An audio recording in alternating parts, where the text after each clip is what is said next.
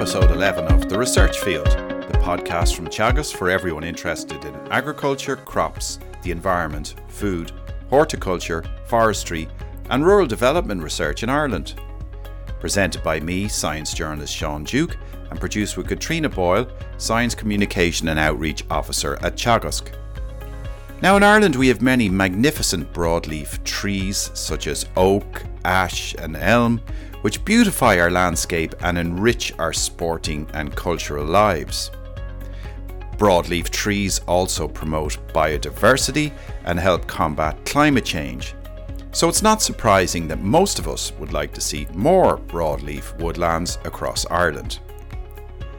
Ian Short, Forestry Research Officer at Ashtown, is part of plans to increase woodland cover so that the landscape resembles that of 200 years ago.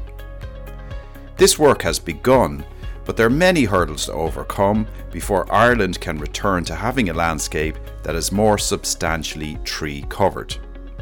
I began by asking Ian why some of our existing woodlands are not doing so well and what he and other forestry researchers can do about that. Well, some of them would be performing poorly because it could be the wrong species planted on the wrong site.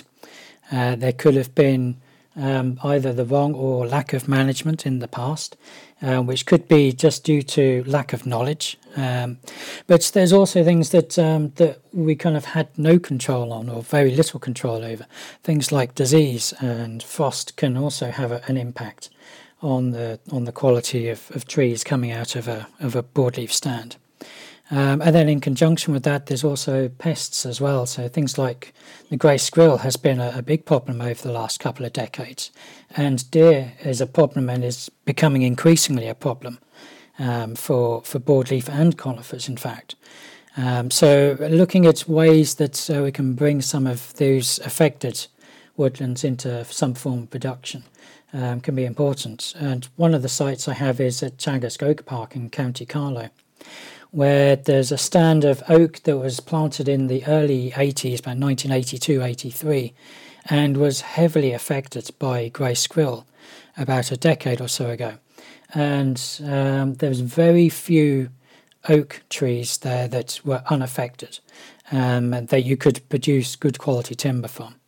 So last year I've put in a trial there where I've converted that stand. I selected any of the good quality ones and now converted it to a coppice with standards type stand at the moment. So the trees that were poor quality were felled, and those stumps then produce all these shoots of new growth. And those new shoots will then hopefully become, over the next decade or two, good quality trees. And there's also been a lot of natural regeneration come into that stand as well. So I've also got ash and birch, some sycamore coming, and some oak, natural regeneration seeds of oak as well. And it's this kind of novel management in an Irish context that I'm looking at to bring these kind of stands into some form of production that, again, is looking into the long term. Because if we left that stand in Oak Park as it was, it would pretty much just be firewood that would ever come out of that stand. Now in 50 years' time, we'll get some good quality thinnings come out of this oak stand. And that's something to aspire to, I think. But it's always taking into account owner objectives as well. And timber is not always the objective of owners. And that is completely their right, and it's not for me to say you should just be producing timber, certainly not. And what would you say to farmers or owners at the moment that might be thinking of planting broadleaves? What benefits could it bring for them just at the moment? Well, I mean, other than the grant rates, I mean, the grant rates for planting broadleaves is higher than you would get for planting conifers. But that is, as far as I'm concerned, not a reason to be planting broadleaves. It's certainly something to consider, but that should not be the reason for planting broadleaves. First of all, the site has to be considered. And if a site isn't suitable for planting broadleaves, then broadleaves should not be planted. If a site is suitable for planting broadleaves or any trees, There's numerous benefits that an agricultural holding could get from planting trees. So you can get shelter provided to existing pastures or crops. Animal welfare can be increased or improved because animals can use the trees to shade or to hide behind in inclement weather. There's soil infiltration or water infiltration into soil tends to be improved. There's carbon sequestration, biodiversity impacts, benefits. There's a whole gamut of various benefits that can be accrued to agricultural enterprises, in addition to providing fuel wood or timber either for use on the farm or for sale, and in addition to any incomes coming from thinnings or from grants. But again, it's very much up to what an owner's objectives are, whether trees should be planted. And looking at the potential benefits that those trees could provide to an agricultural holding, I think is most important and should be considered by owners and the industry in general. The increased planting of broadleaves around Ireland, I mean, how's it going to change the look of the Irish landscape in coming years? Well, I think it's probably not a change that we will kind of recognise is happening very much, because I think it's a change that will happen slowly. We as a species, we don't really seem to recognise slow changes, only things that happen very quick and are very impactful.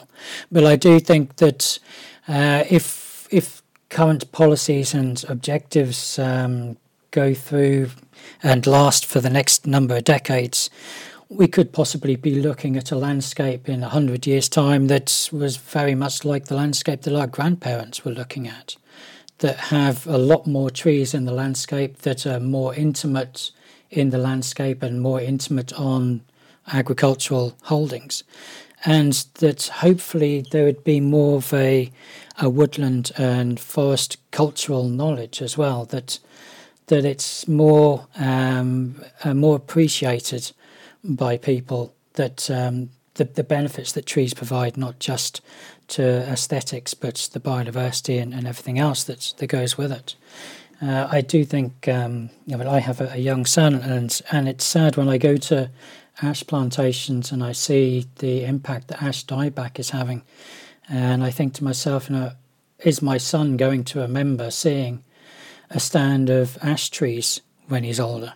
And he's only 5 years old at the moment, and I do think it's similar to myself. I can't ever remember seeing a stand of elm trees, but I know that my dad would tell me he can remember seeing lots of elm trees in the landscape, but I don't remember seeing any elm trees in the landscape apart from the odd one here and there, and I think that's how ash will be.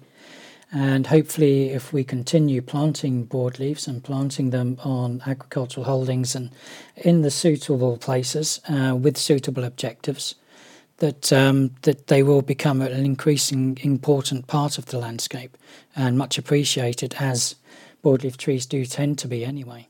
And in general, as you mentioned before, we're kind of going back to our roots and to maybe a woodland situation that we had 100 plus years ago. Yeah, I would hope so. I mean, it's certainly something that the public are always looking for, more broadleaf trees to be planted, or the majority of public do. And it's something that we would have had more commonly, a lot more broadleaf trees in the landscape going back 150 years, say 200 years ago.